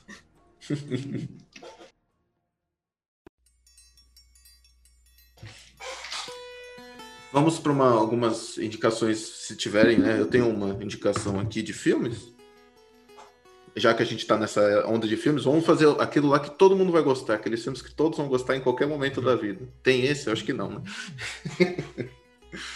vamos. É o que eu acabei de falar. Exatamente. É. Não, não, vai, não vamos conseguir, né? A gente mas, pode tentar. Mas a gente pode tentar, com certeza. Pode falar, Yuri. Acho que você é a pessoa que mais tem conteúdo pra gente aqui. Cara, é, eu tô, tô, tô, pensando aqui, eu, eu, anotei algumas coisas, né? Mas uhum. é, já, já falamos bastante, né? É, eu vou te falar de filmes que estão atualmente, que eu também gosto de pensar nisso. Né? Não adianta a gente ficar uhum. indicando filme que. Isso acontece muito, né? Quando eu falo no Twitter, e esse filme que eu estou indicando, a pessoa, mas como é que eu vou assistir? Aonde está? É, uhum. Uhum. E também é um grande dilema, né? Sobre baixar filme, né? E aí, vamos baixar? Não vamos baixar? Eu, por exemplo, sou completamente contra baixar filme nacional. Filme nacional. Nossa. É igualzinho, é igualzinho que a gente. Agora sim, agora eu baixo filme estrangeiro, filme estrangeiro eu baixo. E, e, e, costumo dizer, cara, se você não tem equipamento cultural na sua cidade, baixe inclusive filme nacional, não tenha vergonha. A gente precisa assistir. A, a, a, a internet está aí também disponibilizando. É, eu, pelo menos, tenho acesso, então eu não vou baixar. Eu quero prestigiar o cinema nacional. Mas assim. uma, uma, só, só, só adicionando um pouquinho, baixe o filme nacional se ele for censurado no seu país como, como Marighella. Exatamente. Não, e que foi o próprio Wagner Moura liberou, né, de certa uhum. forma. Mas Sim. Deixou claro que não tinha problemas, então é diferente. Eu, eu, só, eu só assisti Marighella por causa disso. Eu realmente, inclusive, assisti e não indiquei, porque eu ainda fico com o pé atrás, porque é filme nacional e eu sei que não está no uhum. ainda. Então é meio delicado indicar até que ponto eu, eu vou contra um pouco essas minha, esse meu princípio. Ah, se vocês quiserem, eu posso começar. Eu tenho aqui umas indicações, eu vou. Pode ir. Eu vou, eu vou começar com Morto Não Fala, que foi o último filme que eu vi, que tem esse, esse filme brasileiro também de terror de 2018. E, e ele, ele é protagonizado pelo Daniel de Oliveira, né? Então, ele conta um pouquinho ali sobre um cara que trabalha num. num... É, IML, foi muito bom esse Ele filme. trabalha no IML e, e. Bom, eu não quero falar muito, porque a surpresa do filme tá em como ele tem essa relação desse, de, de trabalho no, no necrotério, no, no IML. Outra indicação que eu queria foi uma que a gente passeou aqui durante a nossa conversa, durante a nossa conversa, que foi Hoje Eu Quero Voltar Sozinho, que foi um filme que eu vi, também a importância que a gente, voltando aqui um pouquinho a citar, do audiovisual brasileiro, que são os nossos canais nacionais, que eu assisti esse filme na Cultura, e, e é um filme maravilhoso sobre, sobre descobrimento, sobre adolescência, sobre, sobre o que todo mundo já passou na escola, assim, sobre o processo de se, de se conhecer enquanto pessoa, se conhecer enquanto, enquanto, enquanto cidadão e, e, e viver isso em um período da vida que é muito complicado, né? Muito difícil que no sentido de de que é o momento que você está evoluindo, mas ao mesmo tempo a sociedade se, já, já se coloca mais pressão ainda sobre posicionamento, sobre o jeito de ser, o jeito de, de, de, de viver. E é a segunda dica que eu queria trazer aqui. Boa. Boa. Esse, esse realmente, o, o primeiro que você falou, eu, eu adorei. Do, é muito bom. Daniel de Oliveira, muito. Eu sou fã de filme de terror, né, cara? Então eu sou suspeito, eu adoro filme de suspense, terror, é comigo mesmo, adoro. É, eu, eu separei algumas, alguns aqui, vou falar para vocês uns que eu separei. É, e é o que eu estava falando, né? Eu separei desses que estão mais em streaming, fácil acesso, que as pessoas podem é, assisti agora direto dicas, tendo Netflix, tendo Amazon, que são as principais hoje em dia, né? É, eu separei o Mussum, o documentário, é, genial. Eu acho que ele, o, o Mussum consegue retratar na, na figura de um único artista todo um, um, processo de racismo estrutural que a gente vive, tudo, tudo que a gente vem falando do que é política, está ali na figura de uma pessoa, de um artista genial, e a forma como é filmado, como é documentado, é, é, é muito bom, tá no Prime Video, tá no Amazon. É, deixa essa dica que vale muito a pena realmente. É, na Amazon tem também um filme, eu, eu separei estilos diferentes de filmes, né, para indicar. É, esse é um primeiro um documentário, é, um outro que é um filme super não comercial, não blockbuster, super é, alternativo, se chama Tropicaus que é um filme baiano de baixo orçamento, que também está na Amazon. É, eu acho que tem uma pegada de, de, de, Não se diria suspense, mas pode ser. É um realismo fantástico, digamos assim, uma coisa é, estranha, que é, achei incrível, muito, muito interessante. Vou, indicar uma comédia também na Prime Video, uma comédia rasgada, besterol, nacional também, chama Carlinhos e Carlão é, para a gente se divertir também. As pessoas acham que são esse tipo de filme políticos que, que de nada de, de, política envolve, mas que diz muito ali sobre, sobre o, o, quanto é necessário esse tipo de filme, esse tipo de comédia, que parece muito bem com, a, com essas a, a, falta que vai fazer o, o Paulo Gustavo para a gente, né? Eu acho que o Paulo Gustavo é uma das maiores perdas que a gente tem em termos de cinema nacional, porque não só por bilheteria, mas o que ele representava mesmo, assim, é, é, é, é incrível assistir, eu ia, eu fazia questão de ir no cinema assistir ele e assistir aquelas famílias todas, cara, famílias conservadoras, famílias de todos os uhum. tipos, se deliciando com, com, aquele tipo de, de, humor, assim, com a forma como ele é, é vai fazer muita falta. É... O humor dele diz muito sobre o jeito de ser brasileiro, né? O jeito de ser mãe brasileira é, todo mundo tem um pouquinho de Dona Ermelina na família, né? E a última dica está no Netflix, já é um filme mais conceitual, não tão de, de, de linguagem tão fácil, chama Cidade Pássaro. É, sobre a questão da imigração, achei incrível também, foi super premiado lá fora. É, vale muito a pena assistir, está na Netflix, Cidade Pássaro. Ah, mais um, só deixar mais um que não está na Netflix, estaria para alugar, NetNow e alguns outros lugares, chama, que é um pouquinho mais, não é, não é tão recente, chama Legalidade, sobre a história de Leonel Brizola. É, é interessantíssimo, é um blockbuster, até com a Cléo Pires, se não me engano. É, vale muito a pena ver também. E vocês, quais são as suas dicas? Eu tenho uma só, eu citei dentro do. E essa é, é voltada à, part... à política, o política é, parlamentar, vamos dizer assim mesmo, que é o. Eu citei, né? O Dia que Durou 21 Anos. Ele já é um filme de 2016. É um documentário de 2016. Ele, ele, é, ele é dirigido pelo Camilo Tavares. E ele fala como os Estados Unidos ele realmente investiu no golpe de 64, né? Para dar uma parada no Brasil, porque realmente ele estava aparentemente tendo próximo de um de uma revolução comunista, né? Que a gente sabe como que funciona isso. Mas essa é a, é a minha dica. É, tem no YouTube, então tem muita coisa no YouTube, inclusive, né? É, a gente tem que dar, o YouTube disponibiliza muitas. Sim. O YouTube não, né? As pessoas disponibilizam no YouTube muita, muitos canais disponibilizam grandes filmes, né? Grandes produções de graça, né? E eu acho que eu daria até uma, uma outra dica, mas não é de filme, é de uma emissora. Eu gosto muito do Canal Brasil. Eu acho que uhum se a gente acaba não, não falando tanto, mas Canal Brasil tem muita produção, e o Gabriel chegou a tocar, né? O Yuri também, é de. Curta-metragem, né? De, curta, de curtas. É, não precisa ser blockbuster que tem lá, né? Tem, tem muitas, entre aspas, indie, né? Os alternativos, os que não têm um, um grande estúdio de por trás, mas tem grandes produções lá. Então acho que consumir o Canal Brasil é, um, é, uma, é uma, uma coisa bacana pra gente também. A gente falou só de filme nacional, né? Vou, vou falar uns sem ser nacional que eu assisti ultimamente que eu, que eu amei. É, no Matarás, no Amazon, não sei se vocês assistiram, achei genial. É, indico muito. É, que, que não, tem a ver com político, tem apenas a ver com filmaço. Filmaço, chama No Matarás. É, no, é, Tengo Medo, Toreiro, também. E tem o Medo Toureiro, né? Também tá no Amazon, sobre a ditadura do Pinochet, também sobre uma, uma senhora transexual, também incrível, genial. É, e, cara, e é um filme, esse, esses dois que eu falei agora estão, estão em stream, e esse outro tem para alugar também, tem que achar onde que tá, mas é um filme, cara, que me marcou muito. Ganhou agora o Festival de Berlim. É, é um filme romeno chamado, eu só sei, não tem tradução ainda aqui no Brasil, chama Bad Luck Bang Your Looney Porn.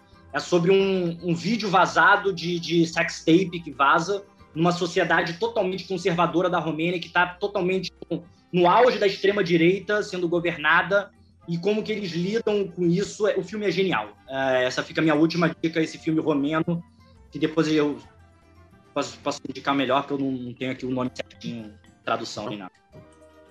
É, eu acho que eu iria no. Eu tinha falado, eu acho que o Poço é um, é um, filme interessante. Sabe por que eu falei o Poço, Yuri? Na verdade, você até me perguntou isso. Uhum. É só um, é, é, uma rápida uma explanação. O. Poço uhum. foi justamente porque quando a gente falou, o Paulo Guedes falou que as pessoas poderiam comer menos, né? A classe a classe média da, na Europa come menos. E o posto ele fala muito dessa questão, além de comida, né, de divisão de, assim, você comeu o necessário, essa questão de você não a mensagem dele é todo mundo comendo igual, todo mundo come, só que ou todo mundo tendo as mesmas oportunidades, riquezas, enfim, acho que são várias analogias, né? É, uhum. Todo mundo teria. É, eu acho que é, é uma ode ao que a gente prega basicamente de justiça social, né? O, o filme. E, eu indicaria esse pelo, por essa crítica peculiar. Eu acho que ela não fica tão escondida, mas ela você tem que dar uma, pelo menos uma segunda pensada do que propriamente só de. A primeira metade do filme é genial e é, e é, isso. Eu acho que o filme consegue. Você, você começa com você fala, nossa, esse filme vai ser um dos melhores filmes. Eu acho Sim. que depois, emburacando num lugar um pouco.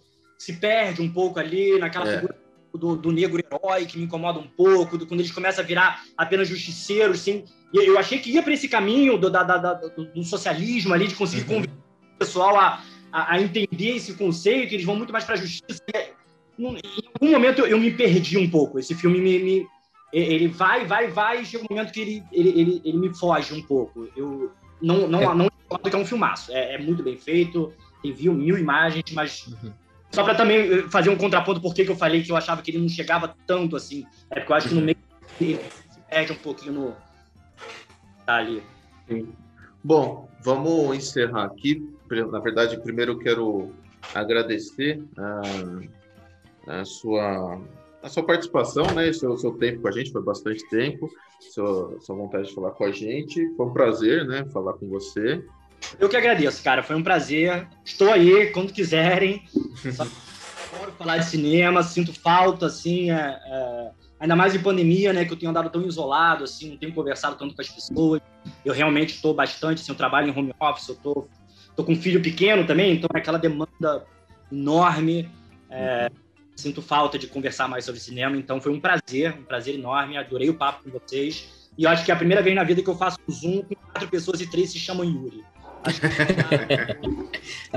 eu tava até brincando com, com, com, os meninos aqui antes da gente começar, que seria uma ótima ideia de podcast ou alguma coisa nesse sentido, você fazer um programa que você só entrevista as pessoas que têm o mesmo nome que você. Muito bom. E a confusão, né? Nossa. É. Sim. Só queria agradecer também a presença do Yuri, agradecer o convite que se você precisar da, da gente para alguma coisa também, a gente está à disposição e com certeza a gente vai conversar mais sobre cinema nacional. A gente vai. É, acho que o Alice seria uma. O Alice Júnior seria uma ótima, um ótimo filme para a gente ver e depois vir aqui comentar, falar sobre ele. Uma boa. Né? E, boa ideia mesmo. E adicionar isso na nossa, na nossa lista de tarefas para fazer e, e produção também. Muito obrigado pela participação, Yuri. Eu, eu, eu, amei a ideia do Gabriel. Talvez a gente possa realmente falar, escolher um filme e vir falar sobre ele aqui. Pode Sim. ser o Alice. E vamos marcar mais papo. A melhor parte do cinema é que ele é infinito. Sempre tem coisa para falar, sempre tem novidade, sempre tem novas visões para passar. Enquanto isso continuar, a gente vai estar aqui para trazer conhecimento, informação, entretenimento e etc.